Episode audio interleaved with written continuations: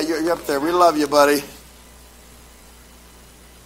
Amen. Acts chapter 5 and 2 Timothy chapter 4. Acts chapter 5 and 2 Timothy chapter 4.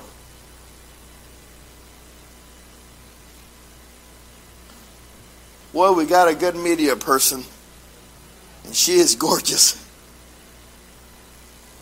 Amen. Some of the greatest studying that I've ever done, I, I believe, looking back in the Word of God, has been specifically so I can have a biblical response to what the Word of God says to something happening in my life. Whether it was somebody going uh, through an issue that I now have to give a biblical response to, or something in my life personally, whatever it is, some of the greatest studying that I've ever done has been because of a response to something happening in my life that I was dealing with, whether directly or indirectly. The issue of divorce, the issue of the bride of Christ, uh, drinking alcohol, even abortion, even things that we were raised in and we believe and we, we, we, we know what we stance we take on things. But if somebody were to tell you, why is it wrong to kill an unborn baby, do you have an answer? But looking to the Word of God should not be something abnormal or crazy or some great. That should be the normal response that we have to any issue that we have in life. See what the Word of God says first. I've been preaching that for two years pretty hard, and I mean it. And I pray that the rest of my life I'll preach the same. The problem that we get ourselves into is when we believe something that God never said, which often takes the form of well, that's just the way I was always told or I was always taught, right? And good meaning people, in whatever level, even religion or within or within a, denomination, within the church, just because you're taught something does, doesn't always mean that it's right. um, there's a, um, I can say, there's a pastor that I know that believes that I mean, to his core, he believes that doing like a, a, like a card trick or like a magic trick where you pull a quarter out of somebody's ear, you you do the little balls and cups. That's wicked black magic. Get that far from me, right? But that's what he was always taught. He was taught that. He was told that. So in his mind, right, uh, he's I'm going to stay as far away from that, and that's fine for him because he equates that uh, with wickedness, right? Um, right? Uh, we, we think, and I think of this when I think of playing poker. I think of like that is wrong.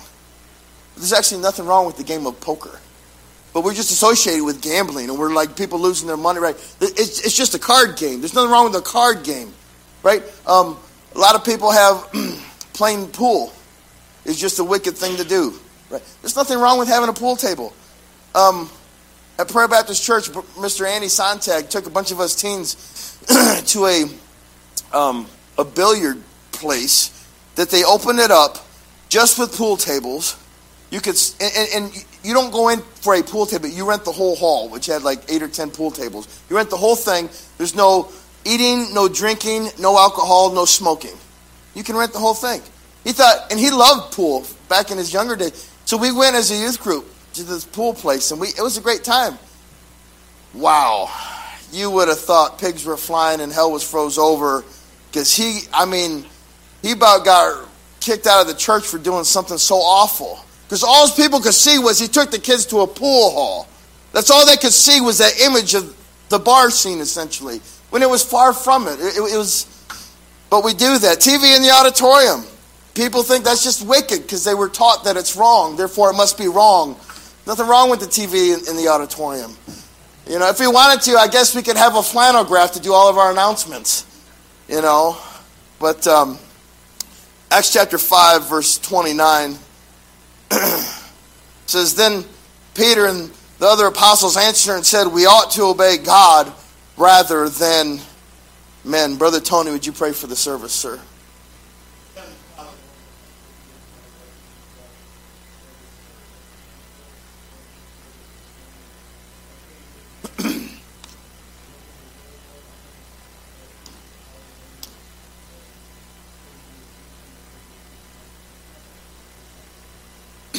By the way, there's something extra special when just ladies are singing together. And there's something in a different way special when just men are singing together.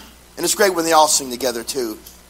but it's encouraging. Amen. And uh, thank you, men, for doing that with me. I know um, we did not practice that for sure, uh, but I love the power and the girth that's behind it. There was a, um, as we turn to 2 Timothy chapter 4, verse 2, there's a, a banjo player that I knew. Um, he was a bigger name. He his, he played with Bill Monroe for a couple years back in, in the South when bluegrass was like, you know, that was it. Uh, believe it or not, it's, it used to be popular in some parts of the world. Um, but he played the banjo, and he was very traditional banjo and, and whatnot. But but he had a great testimony of salvation because he, I mean, he played in all the honky tonks and all that uh, on um, what's the one in Nashville, the big place, Ole Opry. He played there several times. I mean, he was like with Bill Monroe. I mean, he was he was somebody. um, well, he got saved. But before he got saved, all of his friends kept saying, "You get saved, you got to give up your banjo. It's got to go. You can't you can't live that lifestyle. You can't live a, a Christian lifestyle and play the stuff that we play." Well, he read his Bible. Actually, he actually he read his New Testament in three days. He said he couldn't put it down. He got saved while reading it, and he kept reading it. He had to find out what was going on. You know, amen to that. So he gets saved, and he just spent three days reading this, and. Uh, well, he just he quit instantly the bluegrass world. He put his banjo away. Just he, he's done because he can't play banjo anymore. And I don't know if it was months or years, but he had read his Bible. Then he read his entire Bible through again. Then he realized, wait a minute.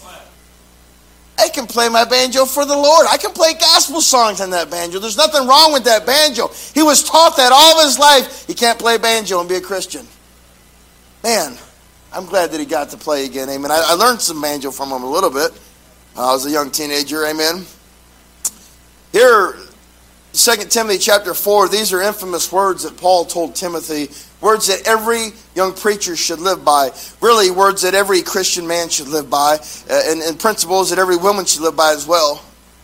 But it's a principle that every born again believer should hold near and dear to their heart 2 Timothy chapter 4, verse 2, it says, Preach the word, be instant in season, out of season, reprove, rebuke, exhort with all long suffering and doctrine. For the time will come when they will not endure sound doctrine, but after their own lust shall heap to themselves teachers having itching ears. What is sound doctrine? Yes, it's a gospel group that I love. Sound doctrine is instruction and confirmation of truth the teaching of God's Word. Doctrine in itself, the term doctrine is really just a principle teaching, but sound doctrine is truth. It's something you can take to the bank. When we have a question about anything in life, do we see what God has to say about it? I mean, where's the first place do we go? To the Word of God or to YouTube or to a commentary or to, well, my pastor always said. Or my favorite evangelist, he always says this. Where we, where's our foundation? What are we looking to? Hopefully, the Word of God. It ought to be the first place that we look. 2 Timothy chapter 4, verse 4, the next verse it says, And they shall turn away their ears from the truth, and shall be turned unto fables. Well, what is the truth? The Word of God. And what are fables? Now that depends on who you're talking to. I've got a one point wonder this evening, and we won't be very long. Famous last words, right? I have one point and one point only. That's fables.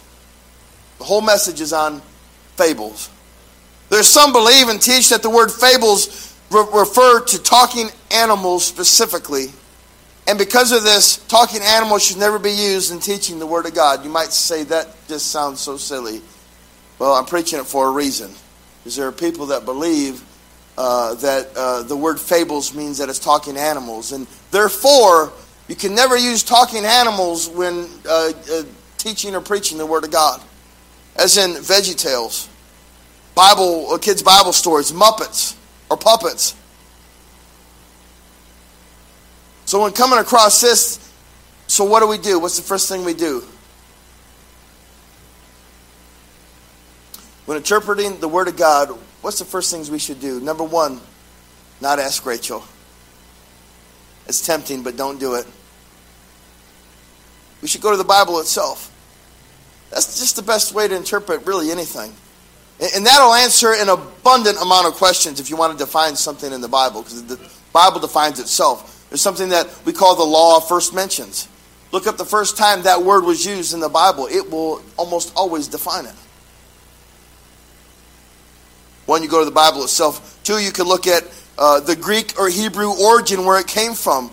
In, in, in, a, in, a, in, in some instances, you might have a question about the word love or maybe uh, hell. Um, I, I, did a study on hell one time, the location of hell, and what they were talking about in the Old and New Testament. Uh, interesting, interesting study. But you could look at the, where, where the English word came from, the Greek or Hebrew. Number three, you could look at the oldest English dictionary that you can find. For me, it's eight, Webster's 1828 and 1913. So let's do that tonight. The Bible itself, we can turn to 1 Timothy chapter 1 verse 4 1 Timothy chapter 1 verse 4. Looking at the Bible itself, the law first mentions, this is the first time the Bible mentions fables. It says, Neither give heed to fables and endless genealogies which minister questions rather than godly edifying, which is in faith, so do. There's nothing there that mentions animals or talking animals. Verse 7 says, But refuse uh, profane and old wives' fables and exercise thyself rather unto godliness. Nothing that mentions talking animals there. You don't have to turn there, but Titus 1.14 says, Not giving heed to Jewish fables and commandments of men that turn from the truth.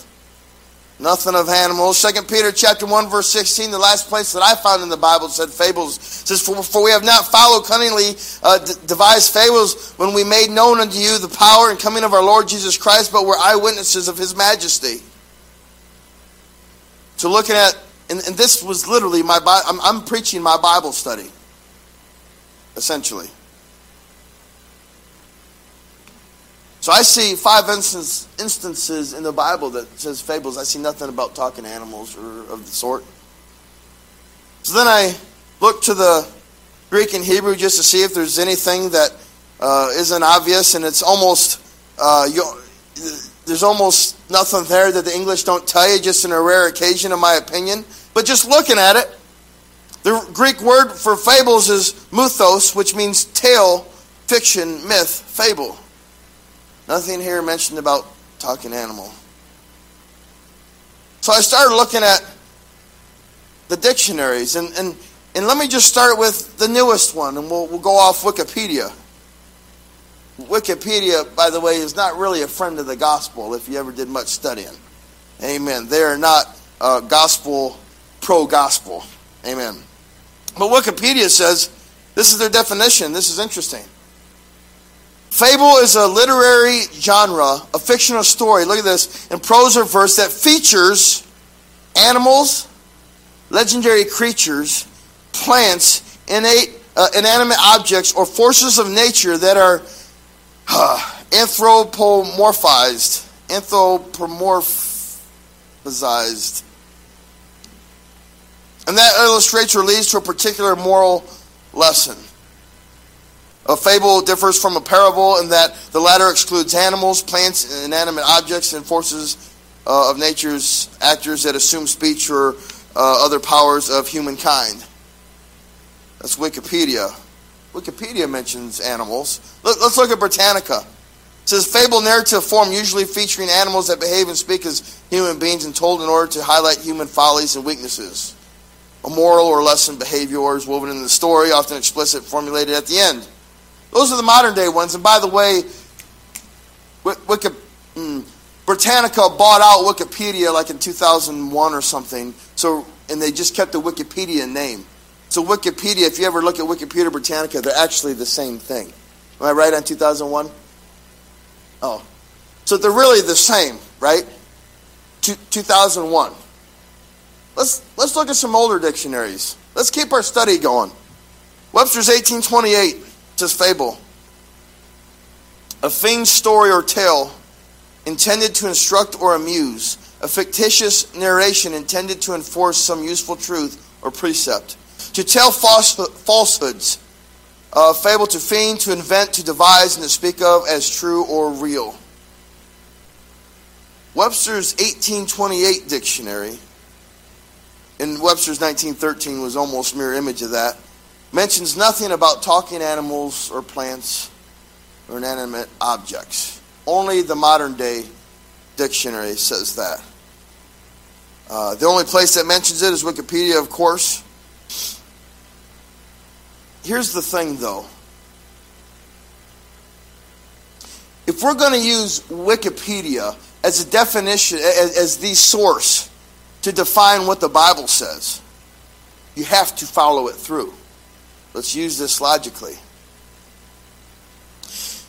If Wikipedia's definition of fables is what Paul was referring to when writing Timothy, then you, you got to follow through the same line as thinking. As in, you can't use animals or plants or forces of nature when teaching children about God. You say, why are you hitting this so hard? Let me be very clear. God used a talking donkey.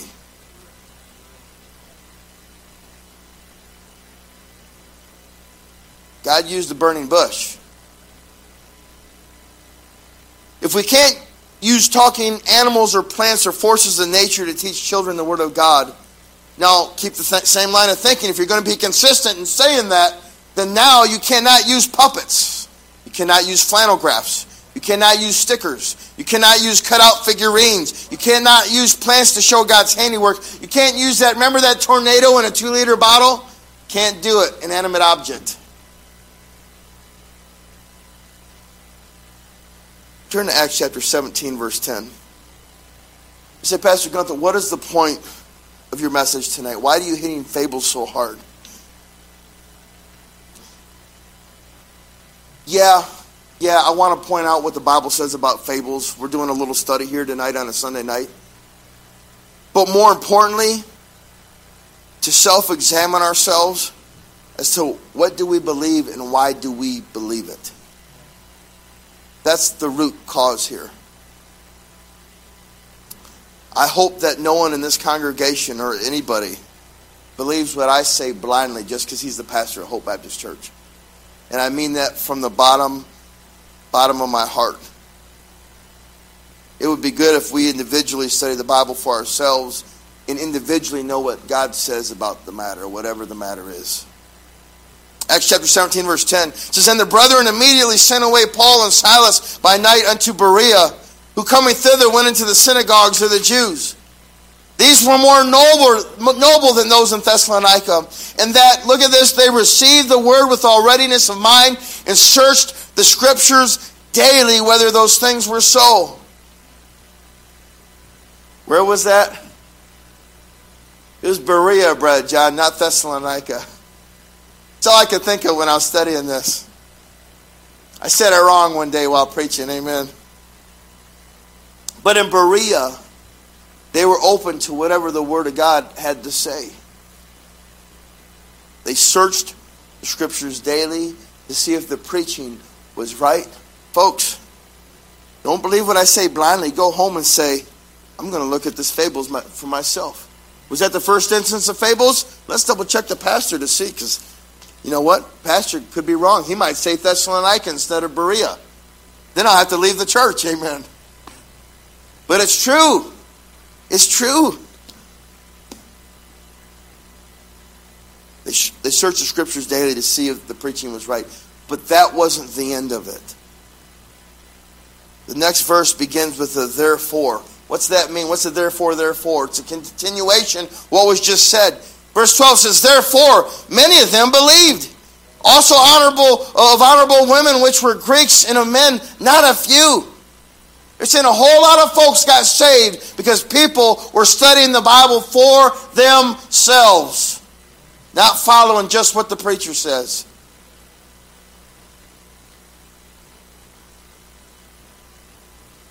I want quality in my walk with Christ, not quantity. I want quality in my family, not quantity. In our in the church house, our congregation, we want quality more important than quantity any day of the week. People were getting saved because the Word of God was being read and studied outside of the preaching time. You know, you want to know what God thinks about something? Check for yourself. I mean it. You want to be grounded in your faith? Read it for yourself. Larry Richardson read the entire New Testament in three days. Yeah, it took all of his time. But it can be done. Rachel read the entire Bible in one month. It took like three or four hours a day. But it can be done. We, we, we can read. And I'm not pushing everybody to read their Bible and just, just to read, just to read. But if we take the time to study it, all of a sudden, just pick one topic, study it for a month. One topic. Just say divorce, study it for a month. Just say a couple nights a week, study on your own time, an hour for two. Couple. All of a sudden, at the end of the year, there's 12 topics that you have studied it out. You got written down verses, what you believe, why you believe, in some other denomination, or some even fellow brother in the church or sister in the church says something off the wall. You can say, actually, I know what I believe, and it's this right here, and this is why I studied it, because this verse goes with this verse. Because there's nothing that says anything about talking animals in the Bible is wrong to use in a VeggieTales skit or whatever. It's not a biblical stance to take. Just because some preacher somewhere saw a Wikipedia definition and then applied that to what he was reading because he probably didn't like Muppet Babies for some reason made a whole doctrine and preached messages on this very thing, when actually, when you study it out, God's got no problem with flannel graphs or using plants to teach lessons on God. But people are taught that, therefore, it must be with all good intentions. Turn to Nehemiah chapter 8, verse 5. I'm asking you, church, do you want to know which denomination is closest to the Word of God?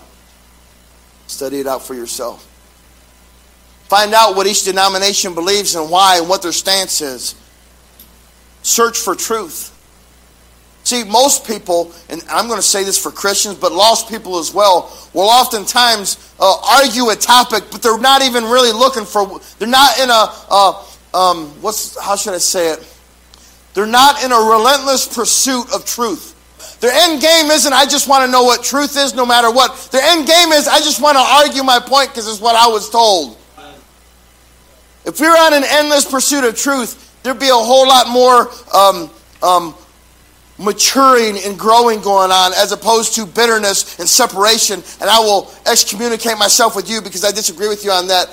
Oh, I didn't even listen to your point and I didn't even study it out. I just I'm on this side of the line, therefore I'm right. Every time a funeral happens, and this came up, I was talking with Brother Brian this morning. Um, every time there's a funeral and you're dealing with death, um, there, there's a vast difference. There's a vast, and I've only been a pastor for a couple years, uh, been around funerals. But every time there's death, and people are not walking close to the Lord. I'm talking about the family around the dead person, the deceased. There is unrest. There is no peace. They're miserable. They're anxious. They're scared. They don't know how to handle themselves because they have no peace that passes all understanding. They don't even know how to deal with it because they, they can't even pray about it. There's no one to talk to. All they can do is fret and stress about it because they're not grounded in the Word. But not only is our worship better when we study the Word of God, we're way more grounded. Now, when the valleys come, we're not anxious. When things happen in our life, whether it's a lost loved one or any other value you can think of, you're not going to get stressed and worn out near as much. Near as much. You want unwavering faith? It gives you an unexplainable peace through the hard times. Study your Bible. Nehemiah chapter 8, verse 5 says, And Ezra opened the book in the sight of all the people, for he was above all the people. And when he opened it, all the people stood up. You say, why would you read that verse? Because these are a people who came together for the cause of Christ, unified to do something great. They built those walls together. They were mocked while doing it. They had opposition constantly while doing it.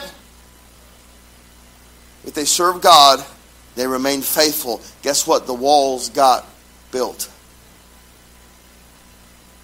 They were faithful and God blessed them for it.